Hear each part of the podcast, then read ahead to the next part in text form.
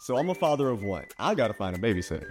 I found care.com and I was blown away. Through the platform, I was able to find local and experienced candidates along with their reviews and rates, which were way more affordable than I anticipated. Care.com really put me at ease knowing that they were all required to go through a background check.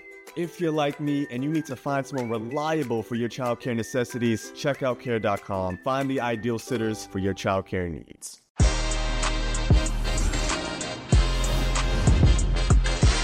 Hey everybody, Qué Golazo. It's a loaded episode. Jimmy Conrad with Europa League betting. We have my interview with PSV and USMNT star Richy Ledezma. We have some quotes from Nicholas Gioacchini, as well as our own Jonathan Johnson talked to him. We have also Cesar Hernandez to discuss Liga MX Apertura finals. I told you it was a busy episode, and it all begins right now. Hey everybody, welcome to Qué Golazo. It's a loaded show, so much to offer you, but we begin saying hello to my brother, Jimmy Conrad. Jimmy C, how are you, bud? I'm good. Good to hear your voice, Luis, and to see your face as well. Always the same to you, my friend. As mentioned, everybody, we have a lot to give you today. A Richy Ledezma interview. Also, we have some sound, some audio from Nicholas Gioacchini, courtesy of Jonathan Johnson, our very own JJ, who chatted to him. But we begin with the Europa League, and JJ will talk to us a little bit later with Gioacchini. But we have Jimmy Conrad. Jimmy, give us some easy money, some tips. It's a lot of games, but right? I feel like the Europa League is a participation trophy. Just everybody gets to play in it. You know, there's just so many teams and there's so much to dissect. I do want to start, though, with Arsenal. Even though they've won their group, and fun fact for you guys, they have more points in 5 Europa League games this season than they do in 11 Premier League games. They have 15 in Europa League and 13 in the Premier League.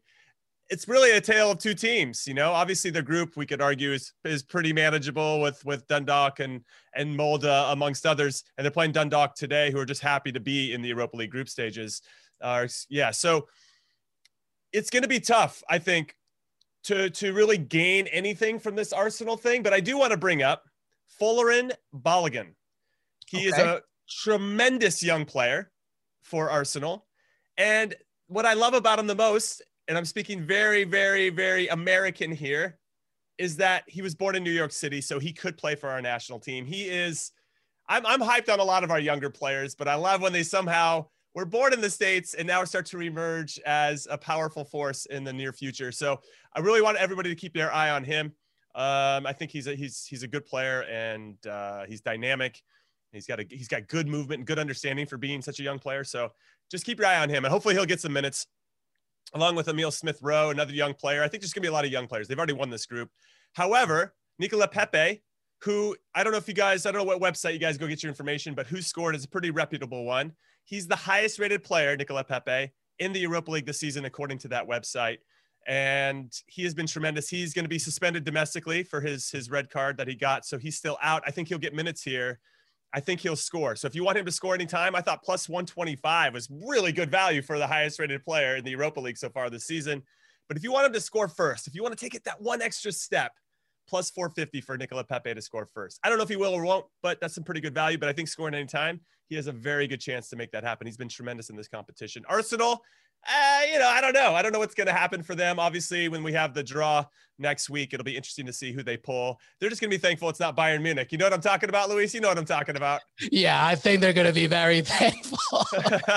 Listen, I'm glad that you begin with Arsenal. I just feel like, regardless whether they've won the group and whatever, they just need a win. They need a confidence builder here. It doesn't, even if it's the kids playing, Mikel Arteta needs a confidence builder. Like, he was grilled after obviously losing in the North London derby. And regardless who's out there, they just got to get these 3 points just to make the club feel good again, don't you think? Well, that's what they did last week. You know, they were coming off of tough results where I think they ended up losing to Leeds, you know, didn't play particularly well. Then they had Rapid Vienna midweek at the Emirates, and they slapped them around. Lacazette's banging in goals from 30 yards out wearing the captain's armband. Everybody's like, all right, look at these guys. They're cruising. And then they played Spurs, and reality set back in. So, yes, they can play Dundalk. They're definitely going to get the win. They're going to get that confidence. They're going to get their younger players some valuable minutes. Is that enough to right the ship? I don't know. There's already, I don't know if you've seen the articles or I don't know, it's social media. Who knows what you're seeing? And some of the publications that are putting this out or circulating it aren't maybe the most esteemed, but they are saying that Arsene Wenger has been contacted by the Arsenal higher-ups to, I don't know what, come back? Could you imagine Arsene Wenger coming back to be the hero? That would be incredible. The savior, like the savior. Arsene Wenger would come back and be the savior. I mean, that would just be 2020 in a nutshell, I think. So, yeah, Arsenal's got a lot more questions than I think answers at the moment. So this game, I don't think is going to answer too many of them other than to show us the potential of Arsenal moving forward. But yeah, I don't know. It's a tough time, I think, to be a supporter of that club. You mentioned that American player. What was his name again? It's Folarin Balogun. And he hasn't confirmed whether he wants to play for the year or like, does he want to play? Does he Good question. Had any? I'm wondering because, hey, born in NYC, you know, that's my hometown, baby. Let's go. Let's do it. But yeah, I don't think he's ever. I don't think he's played for us. I don't think he's played for us in any capacity. He's never played. Well, no, I'm gonna look to see if he's played for. Yeah. Oh no, he played. He had a. Looks like he has a short stint with our U18s. Okay. Then he went back and played for the England U20s. Okay, so he's one of those back and forth. You never know what could happen. We definitely got him into a camp, that's for sure. And he did score his first goal against Molde on match day 4 in this competition. I remember him scoring, but he hasn't been with us for a couple of years, maybe. And I think we're seeing this too with Yunus Musa, who plays for Valencia, who tremendous young player too, who has options to play for England amongst others.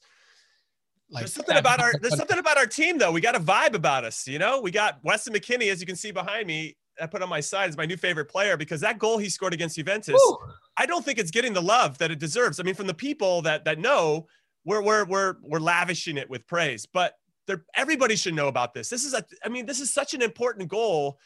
To like, Cristiano Ronaldo scored 2 penalties. Our guy banged in a scissor kick, you know, against Barcelona in a big ass game. I mean, that matters. And the fact that we're supposed to, they were kind of like, you know, like what's put it on the wall. That goal, dude, like what's that should be every American should know how significant that type of goal is for such a big club. There's less hype, I'd say, surrounding Weston McKennie because he's not wearing the number 10 shirt for Chelsea. He's not playing in the Premier League. He didn't come in very heralded. He came from Schalke, right? Who are not very good at the current moment.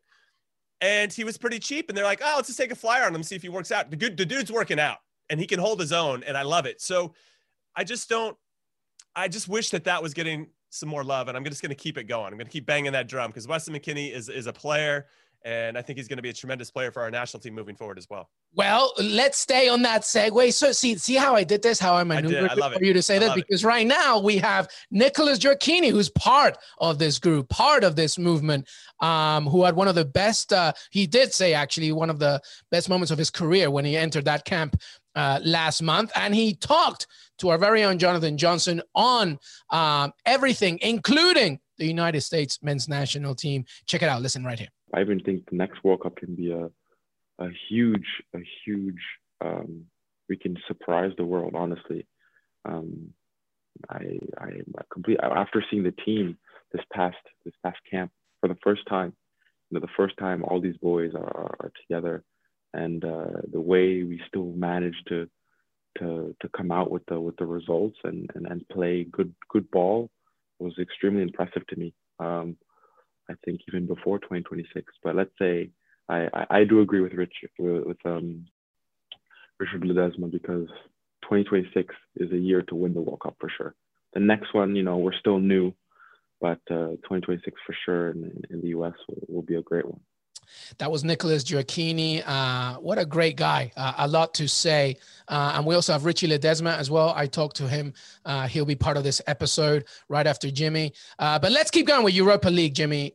Anything else? We've talked Arsenal. We know what Arsenal is all about right now. What else you got as we look ahead to this very busy Europa League match day 6? There's so many great games. And obviously on match day 6, there's a lot of fun narratives about who's going to get to the knockout rounds and who's not. But I want to stick on Group C here, Bayer Leverkusen versus Slavia Prague, because they're both on top of the table. Leverkusen just needs a draw to be the number 1 seed, which is what I think. If you're in there and you have a chance to get the number 1 spot in your group in the Europa League, you want that so you can avoid any Champions League teams that are dropping out because they got third in their group. And that's very important to do so. What I love about Leverkusen, though, is that they are So much fun to watch. If you guys haven't watched, if you're looking for a new hipster team to follow, Bayer Leverkusen is it. I think Atalanta was last season. This season, it's Bayer Leverkusen. They have so many talented players. They can hurt you in so many different ways. And even though they lost Kai Havertz to Chelsea, they just got some players, dude. I mean, Demir Ba is kind of their number 10. He's running the point. You got Amiri, who I really like, who's really emerging as a threat. You got Leon Bailey up top. I mean, I'm going to be missing a whole bunch of guys. They got Florian Wirtz, one of the best young players in Germany. They got the Bender brothers, Sven and Lars. I mean, if you had a team with Sven and Lars on it, I'm pretty much sure you're winning at life. It's like the Mighty Ducks soccer version, right? It really is. They've only lost once all season. They've yet to lose in the Bundesliga. I don't know if they're going to compete for the league, but they're very tough to break down. Jonathan Tah is one of their top defenders as well.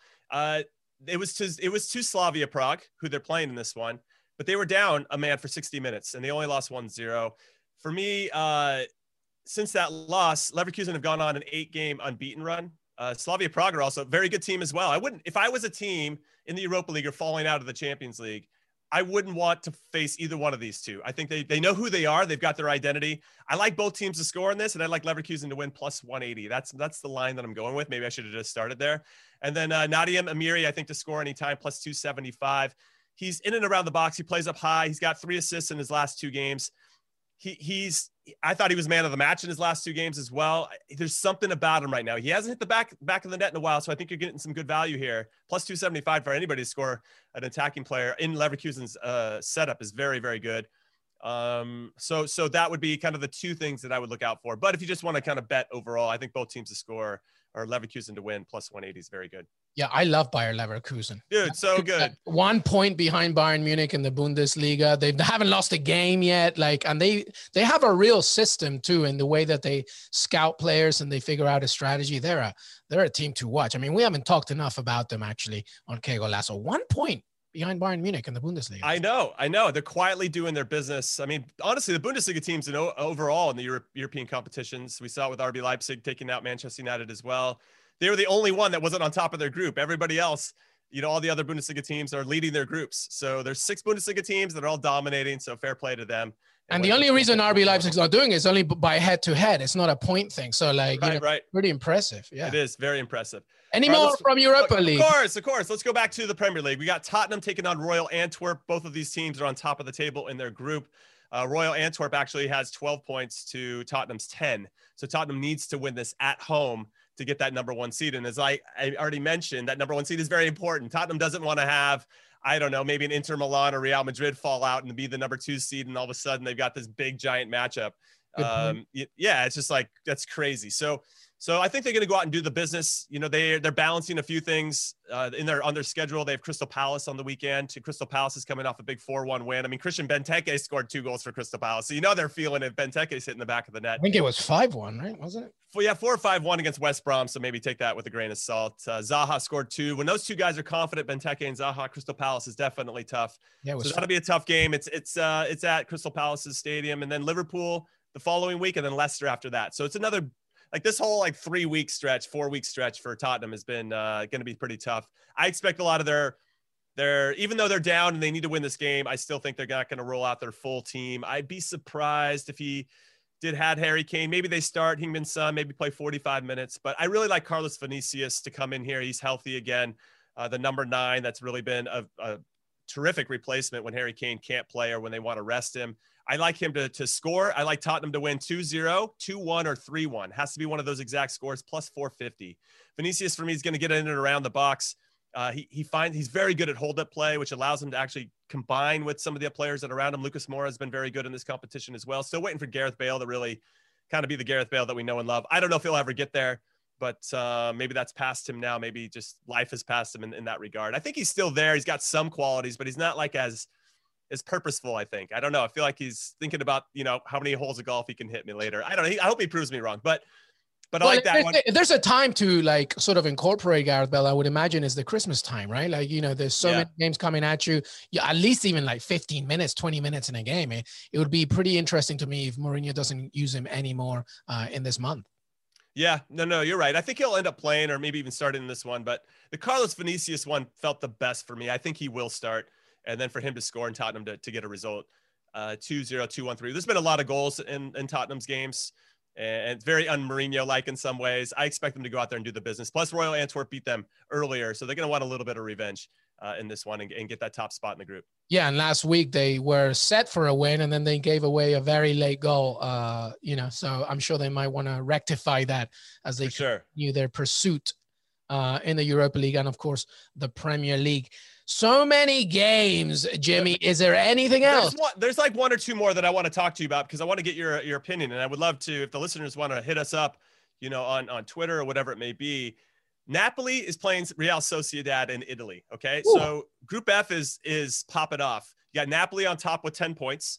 Real Sociedad has 8. AZ Alkmaar has 8. And Rijeka has 1.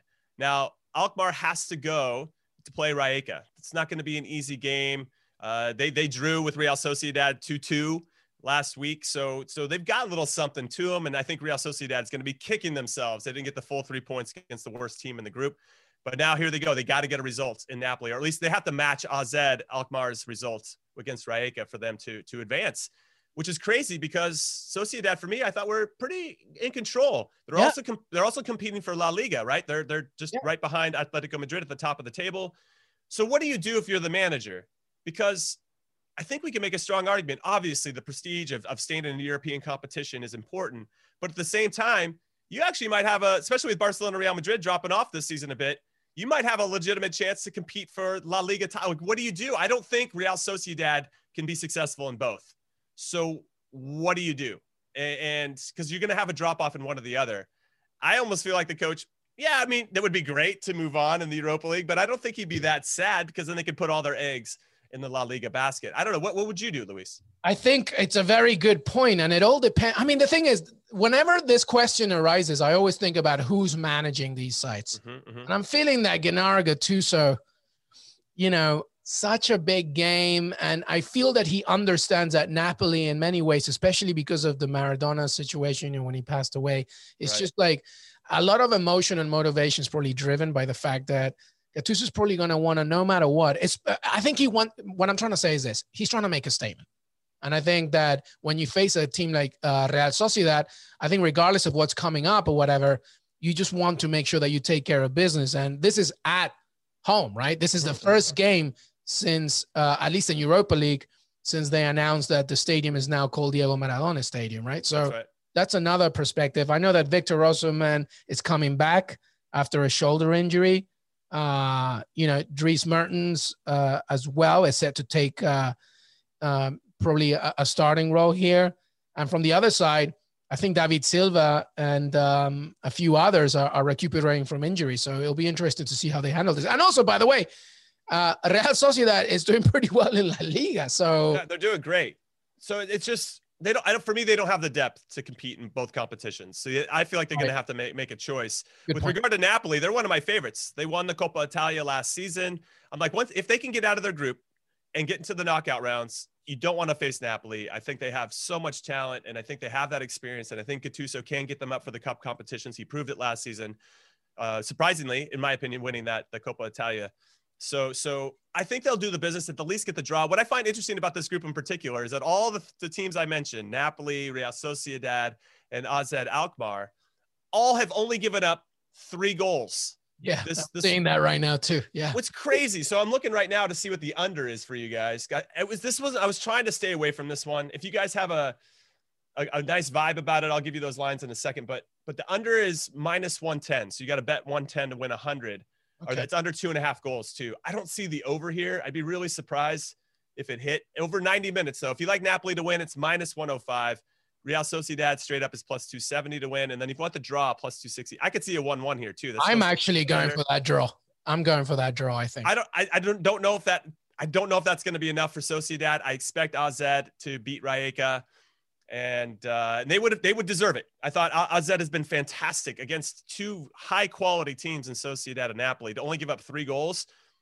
You're through 5 matches and now you're playing the worst. It's unreal. So I wouldn't be sad to see AZ go through, but Real Sociedad will be kicking themselves for not getting more points earlier on in the match day. Yeah, what I'm saying is Real Sociedad leading 1-0 the entire game, and then Napoli scoring like the last 5 minutes. You could see it. I could see it. Well, you had one more, right? Yeah, I did. It was, I wanted to talk about AC Milan in particular. Their group, of course, you know, is being dominated by Lille. Lille has been very good. Another team very similar to Bayer Leverkusen, only dropped one game all season. It was to Brest in the league.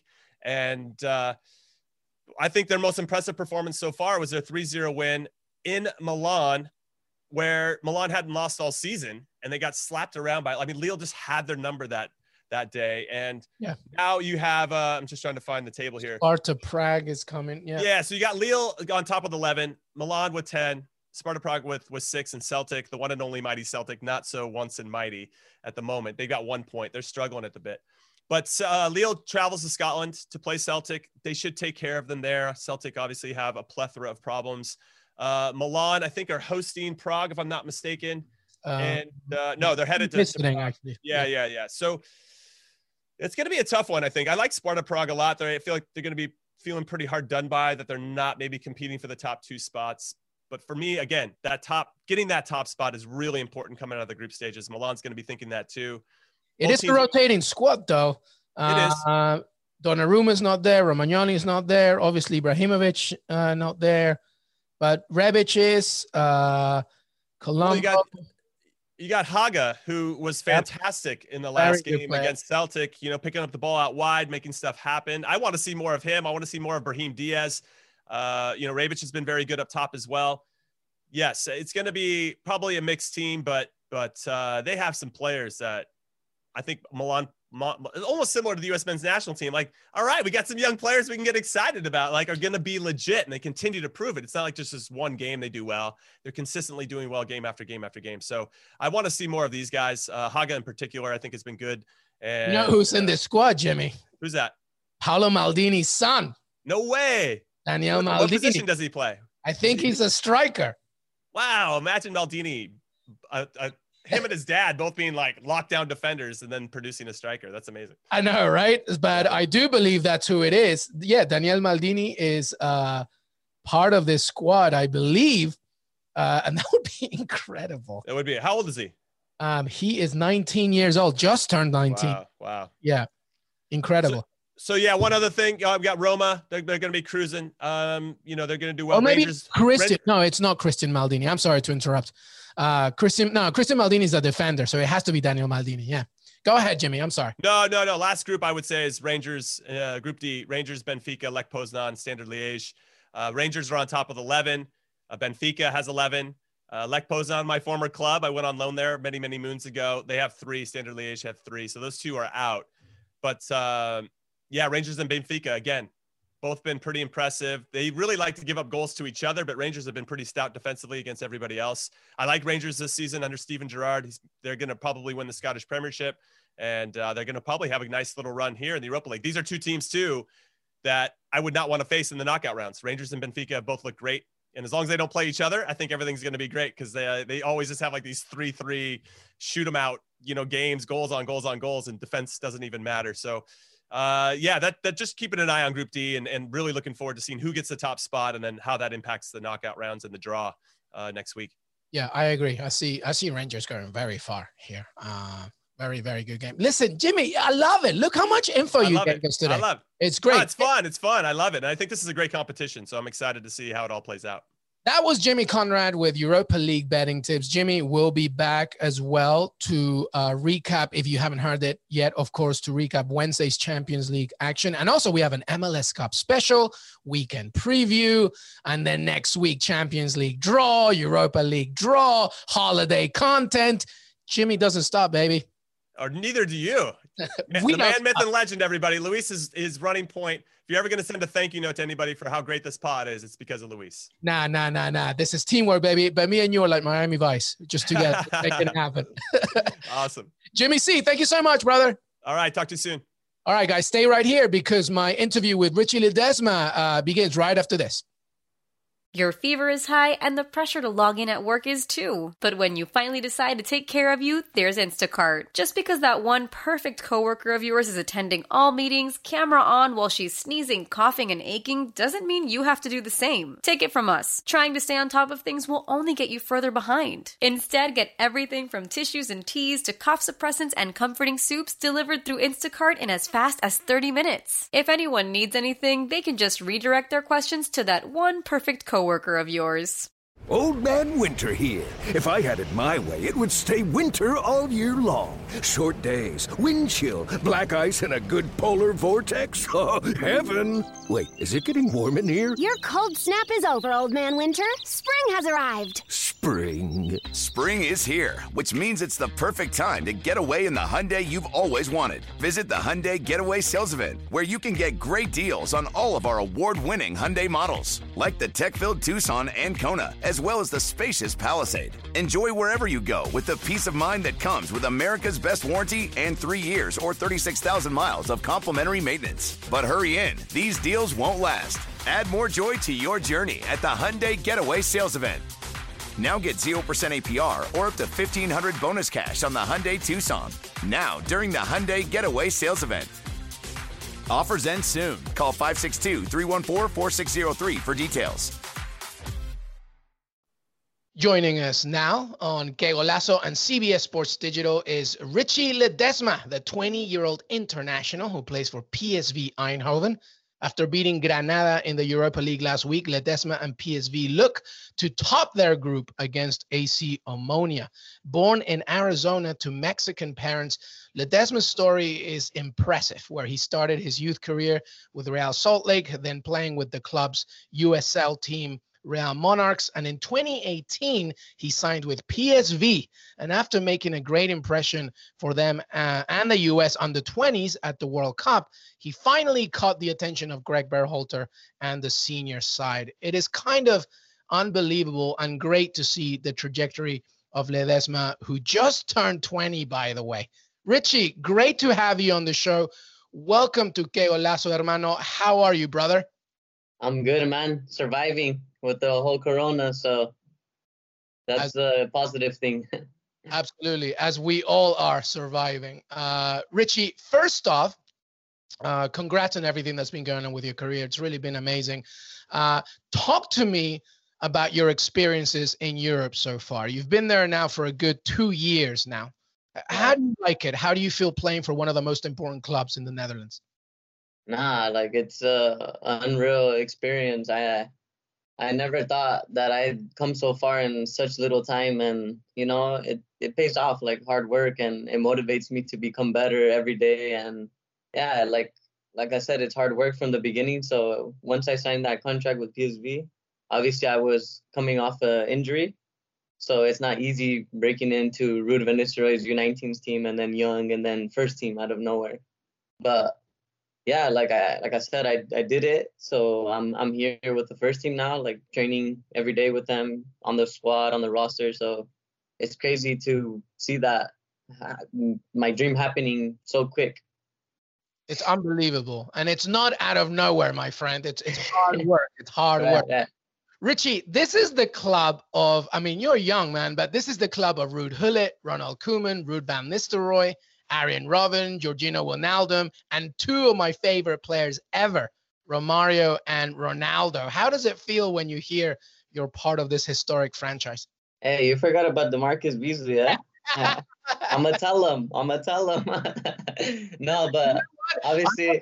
I'm not American. I'm Peruvian. So I'm allowed to skip DeMarcus. No, absolutely. DeMarcus Beasley, of course. How does it feel? It feels great. Like, yeah, those big... talents, or they were youth, so that's like kind of me right now. I'm the youth, and yeah, like it motivates me, like it inspires me, and I just see every day Ronaldo, all these players that came from the youth, and I'm just like, wow, like this is really happening for me. And what if I become this world-class player, like when I'm in my prime, 24, 25, you know? So it does give me a lot of motivation, and yeah, it's nice to see it. I'm not the only young one coming from the academy side. There's Mo Ihatarian and Noni Marehueke, and they're all young, so it's nice to see us being a young team and like being like those guys that were big names. So yeah, I hear a lot about the Dutch system, not just PSV, but Ajax as well. Of course, so many other clubs, just the way that they do things from the academy perspective and how they nurture players. I take it that you agree, right? It's just a tremendous just upswing when it comes to comparing to anywhere else in the world, just the way that they treat young players and how they mold them into professionals. Right. It's unbelievable. Like, I would have not chose any other path to become where I'm at right now. Like, to me, this is a great development, and they've helped me so much through a lot of stuff, even like problems that I had at home or problems that, you know, personal problems, like eating wise and, you know, becoming fit and like stronger. And the football wise, I was there the whole time. So obviously I just needed to work on the outside things and to become this player I am today. So I think I'm a lot, and yeah, PSV is a great club. Not only PSV, Ajax, I can go on, but I think it's a good development. So we'll see where it takes me. How's your Dutch going? I understand a lot of things, but I cannot speak it yet. Pero en español, well, they speak Spanish over there too, maybe? Claro, maybe. Aquí está mi Guti. Ahí está, claro, tu y Guti. Qué bueno, wea. That's great. Listen, I remember your dad saying, because you talked about, you know, you're so happy you made this decision. Barcelona were scouting you. But in the end, you guys really chose PSV. You thought it was better for your development. Right, correct. Right. Was it just an easy call like that? Listen, I know that one of the biggest clubs in the world wants me, but when I think about my own, it's really... I like to hear that, because it really makes me think that you and your family and your close ones, your agents, are really thinking very hard about the type of career that you want. Yeah, exactly. I mean, it was obviously the wise choice. Like, I had no instinct. Like, I just knew PSV in my mind the whole time. So I chose PSV, and I think it's going to be good. So. Absolutely. It already is good, my friend. Yeah. So listen, one last game in the group stage. You're already in the knockout stages in Europa. Is there any team in particular you'd like to face when you look at this tournament? Because it's a lot of teams. Yeah. Real Madrid. You want them to come down to Europa so you get to face them. Yep. To me, one of my favorite players. So, yeah. Who's that? Luka Modric. Oh, Luka Modric? Yeah. That's funny. We were just talking to Brendan Aronson, right? The other young USA who's heading to RB Salzburg. He also said Luka Modric. And I can see that in your game, Luka, just the assist.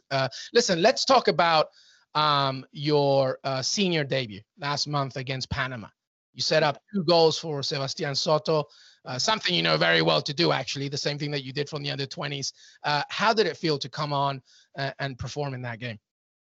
No, it felt amazing. Like, me and Seb actually talked before the game, like what our game plan was gonna be, you know, to for him to shine and for me to shine also. So yeah, he just told me, like, bro, like, once you get the ball, just look at me and I look at you and just cross it. Like, when you have a chance, just play me the ball. And I said, okay. So yeah, once I got the ball outside, I just crossed it. Like, the first one, okay, I put it right to his head, but the second one, he found it on his own. Like, I don't know, but it's an amazing feeling, man. Like I said, I only got 25 minutes, but 25 minutes, obviously, that's all we needed. So I think Seb got a little less time. So scoring 2 goals is not easy for coming on, you know, as a sub. So yeah, it was a great feeling. I mean, me and Seb has been doing it since we were young with RSL, since the academy. So it's unreal. Like, my whole family was, yeah.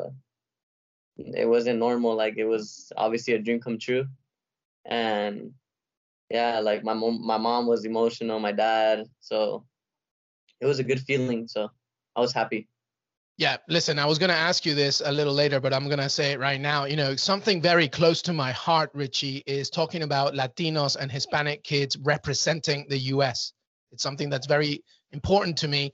And I'm seeing that more and more. And I remember tweeting how excited I was when you set up Soto it was really important, I think. How important do you think that more Latinos and Hispanic kids represent the United States men's national team?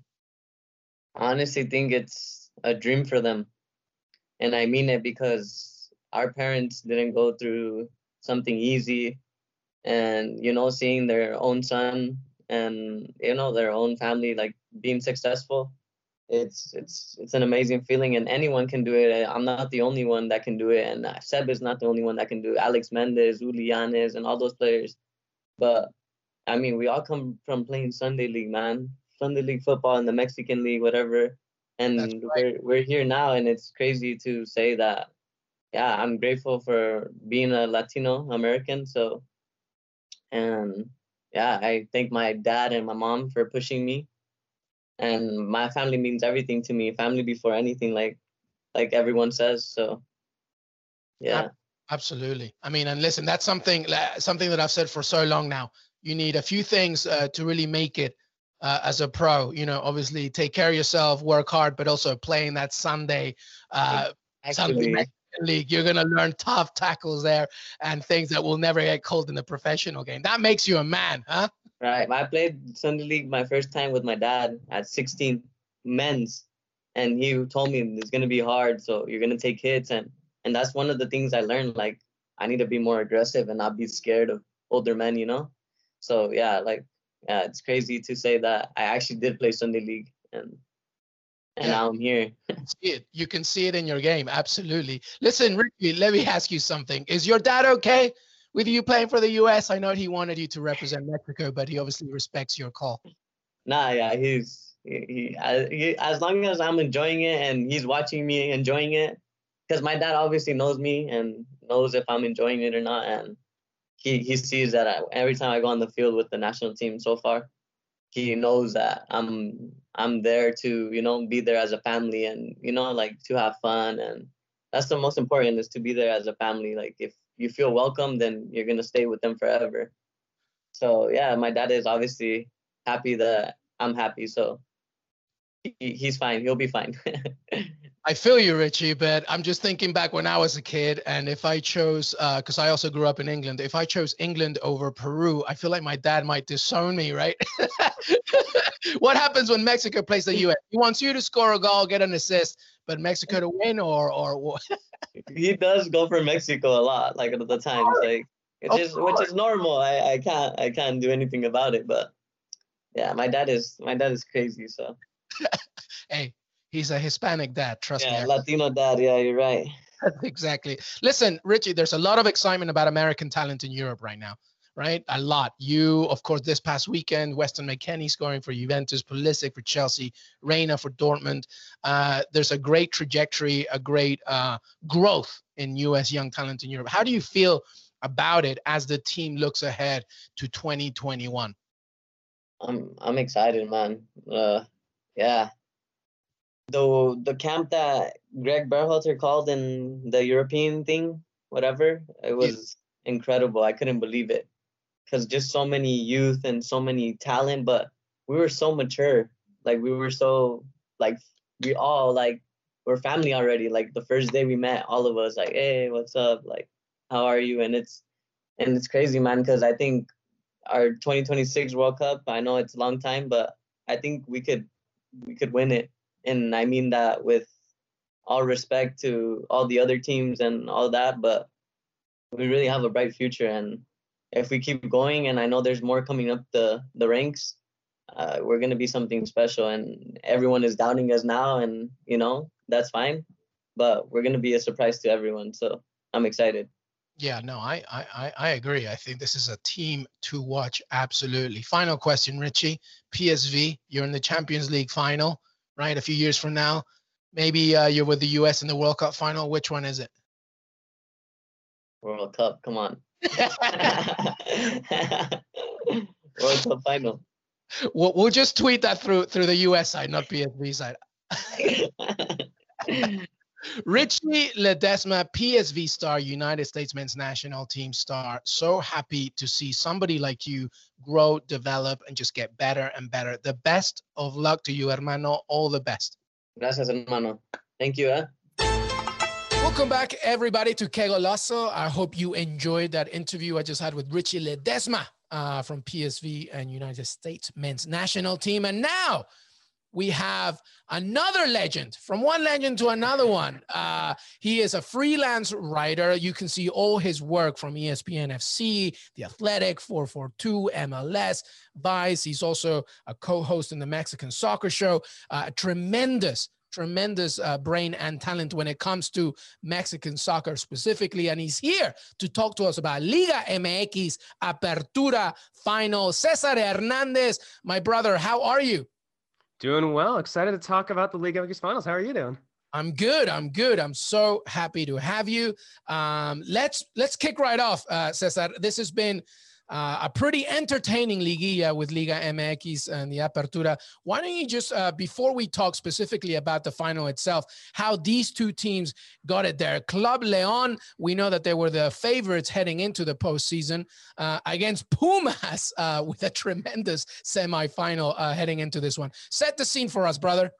I mean, I feel like we got to talk about Pumas first there, because we all assumed that they wouldn't be in the final. After the first leg in the semi against Cruz Azul, you saw that Cruz Azul had a 4-0 lead. I think heading into the second leg, I believe it was 5-38, they gave Cruz Azul a 99% chance of qualifying for the final. And I did the math, you know, basically the Pumas needed at the minimum 4 goals in the second leg of the semis to qualify for the final. So we all were prepping for a Cruz Azul versus likely Leon final, but that's not what happened. It was, I know there, it's not out of the ordinary to see some shocking things in Mexican soccer, and just in soccer in general. We've seen some incredible things in MLS playoffs as well, but in the Champions League, it's just you're accustomed to that. But it was absolutely amazing to see Pumas get 4 goals against Cruz Azul, and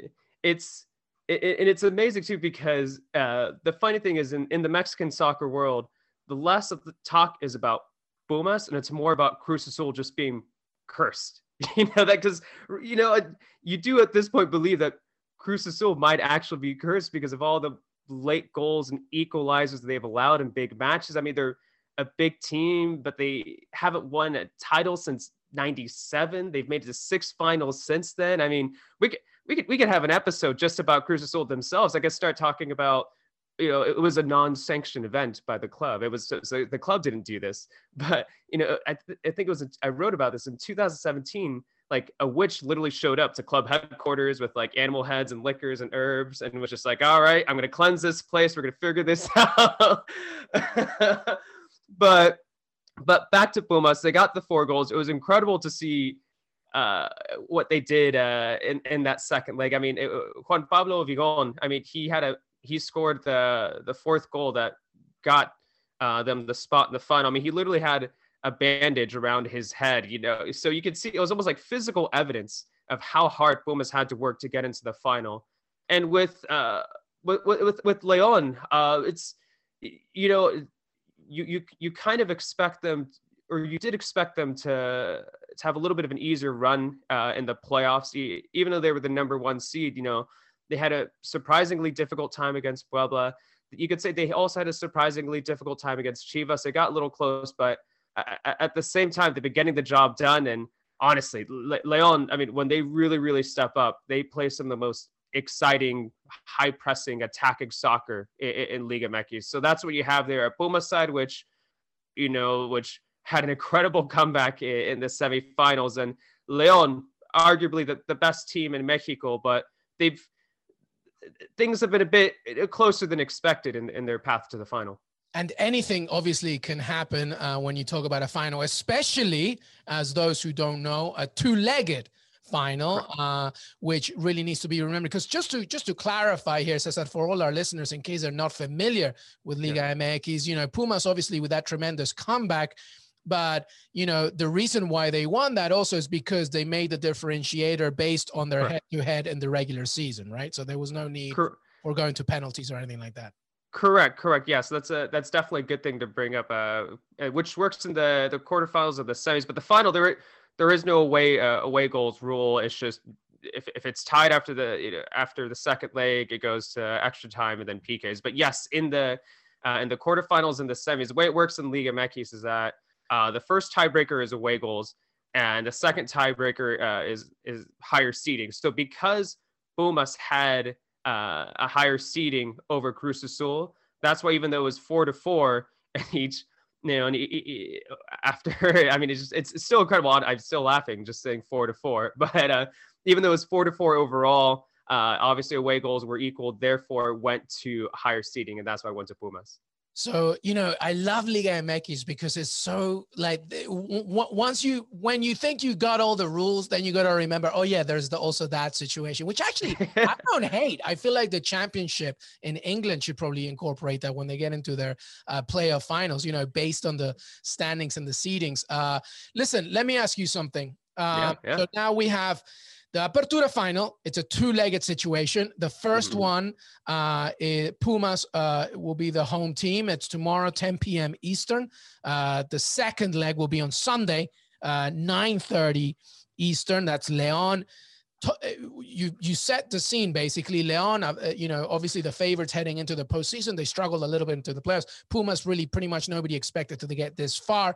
How do you see this translating itself in the final? Will this continue to be a rough journey for León if they really want to win the whole thing? I mean, I think what we're going to see is, and you typically see this in most Liga MX finals, that the first leg, it tends to be a little bit more chess-like. It's teams aren't exactly taking chances. Teams are kind of testing the waters, and I think we'll be seeing that in the first leg, especially with Pumas, who during the regular season they collected more draws than any other team in Liga MX. And I think a lot of that also has to do with their goalkeeper Alfredo Talavera, who was recently injured, but he seems like, according to reports, he should be fully fit and ready for this week's championship games. But I mean, he's been tremendous in goal, and I'm sure he's going to make things pretty difficult for León.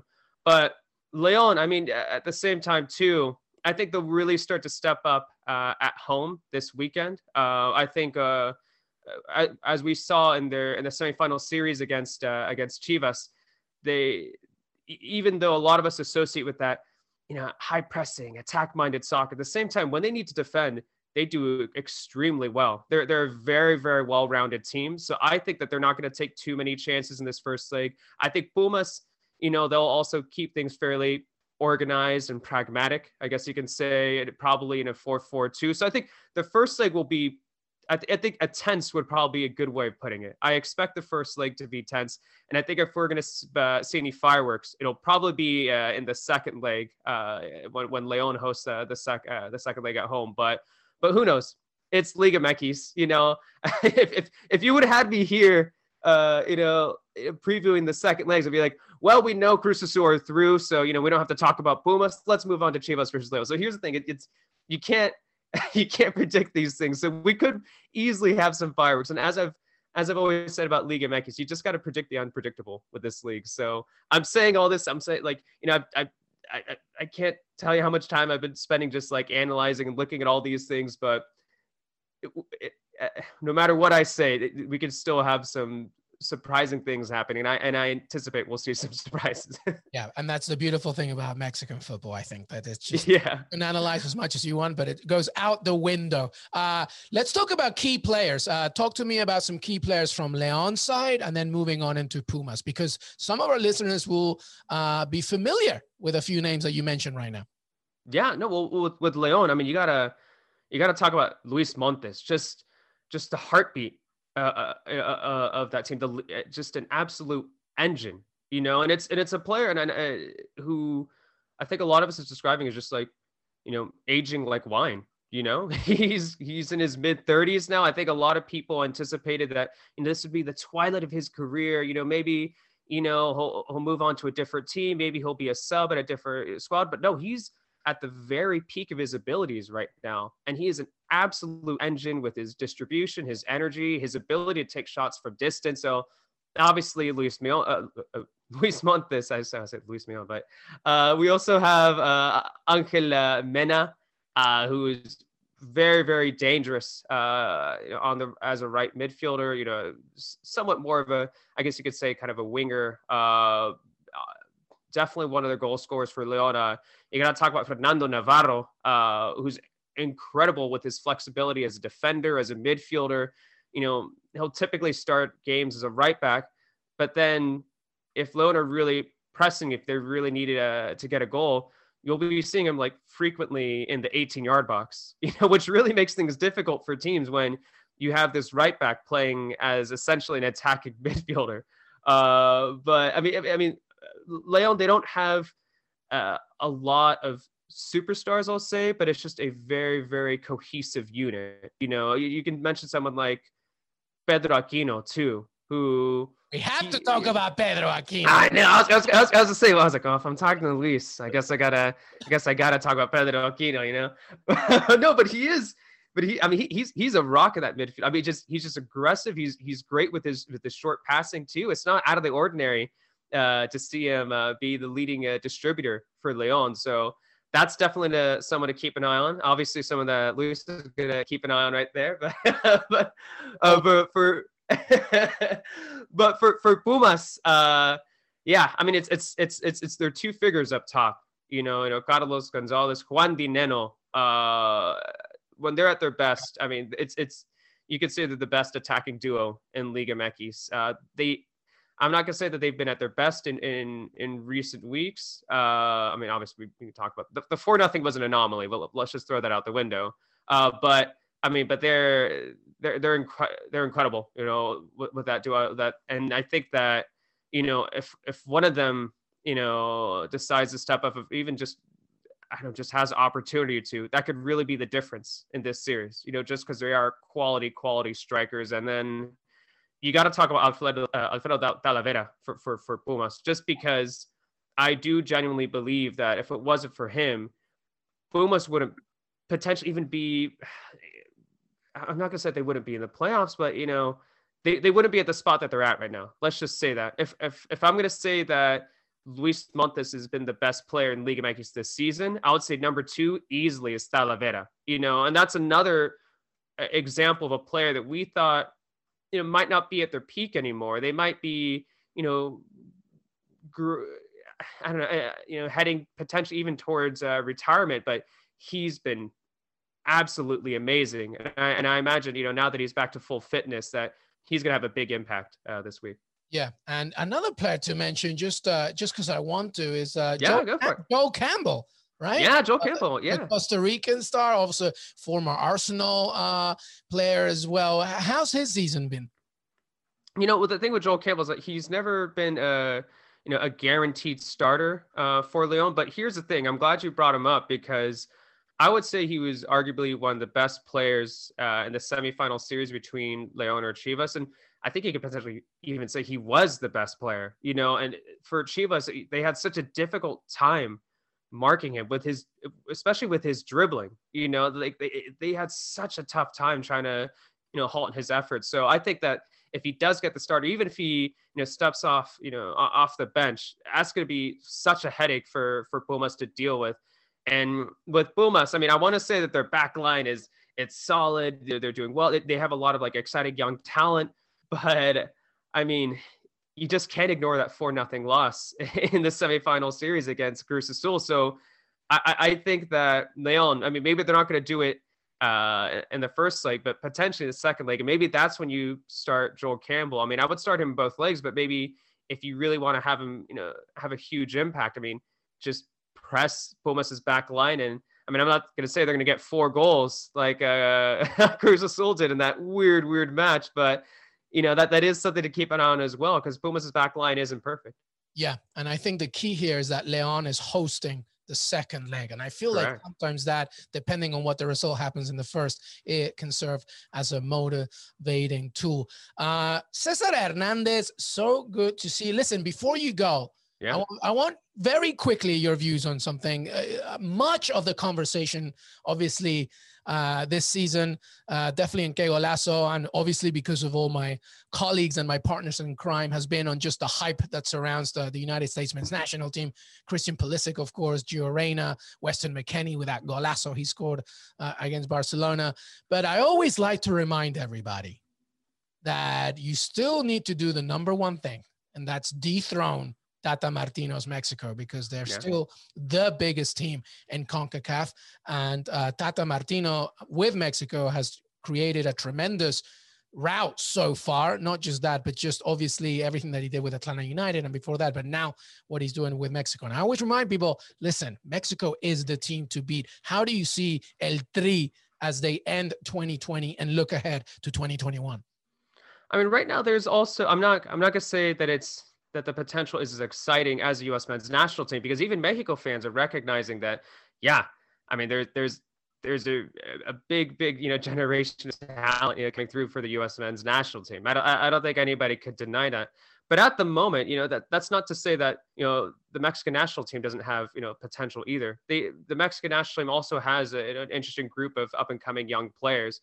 And I think that that's going to be, that'll be interesting in, you know, at the end of the year, what that does thinking, because 2021 is going to be a big year. You're going to have Olympic qualify. You're going to have World Cup qualify. You're going to have the, you know, the Gold Cup. You know, you forget about the Nations League as well. You know that you're going to have to find room to squeeze that in as well. So I think right now it's going to be a balancing act for Tata, because I think that yes, you know, although the U.S. men's national team has an exciting crop of players, you know, there are a lot of young up and comers for Mexico that, you know, you do wonder if they're ready for senior national team minutes. You do wonder if they'll be ready even just for the Olympic side. So I think at the moment, I mean, if I'm looking at the, just at the landscape of Mexican soccer, and if I'm looking at what's happening in the U.S. men's national team, I think at the moment, Mexico is the better side right now. I mean, that there's no doubt about that. You know, I think if Mexico had their best 11 versus the U.S.'s best 11,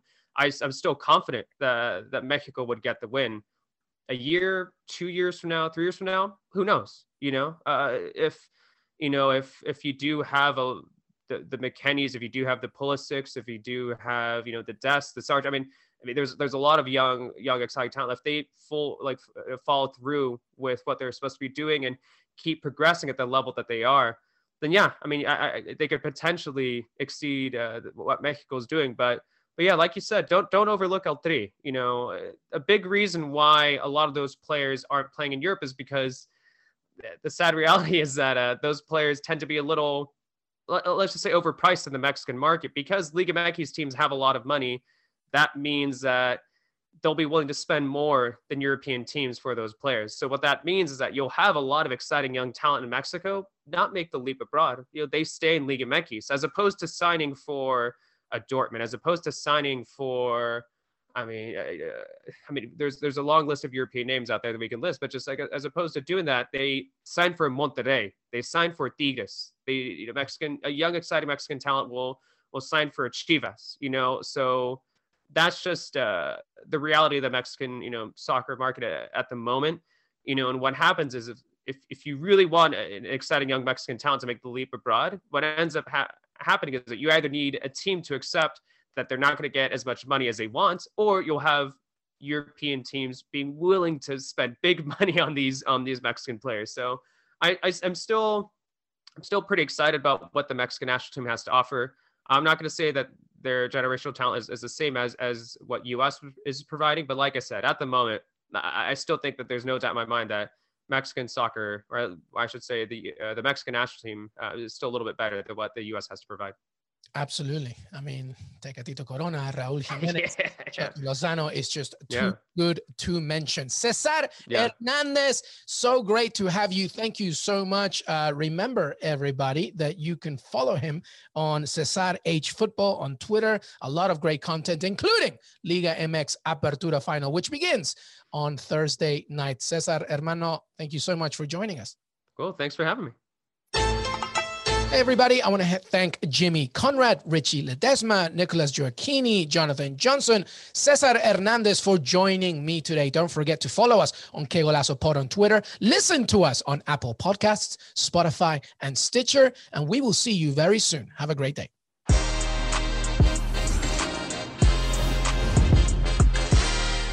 Celebrate and save at Ashley's Anniversary Sale. With Hot Buys, your choice of colors starting at just $3.99. Ashley Sleep mattresses starting at $2.50. Plus, receive a free adjustable base with select mattress purchases. And shop top mattress brands like Stearns & Foster, Tempur-Pedic, Purple, and Beautyrest Black with 60-month special financing only at Ashley. Subject to credit approval. No minimum purchase required. Minimum monthly payment, down payment, tax, and delivery may be required. See store for details.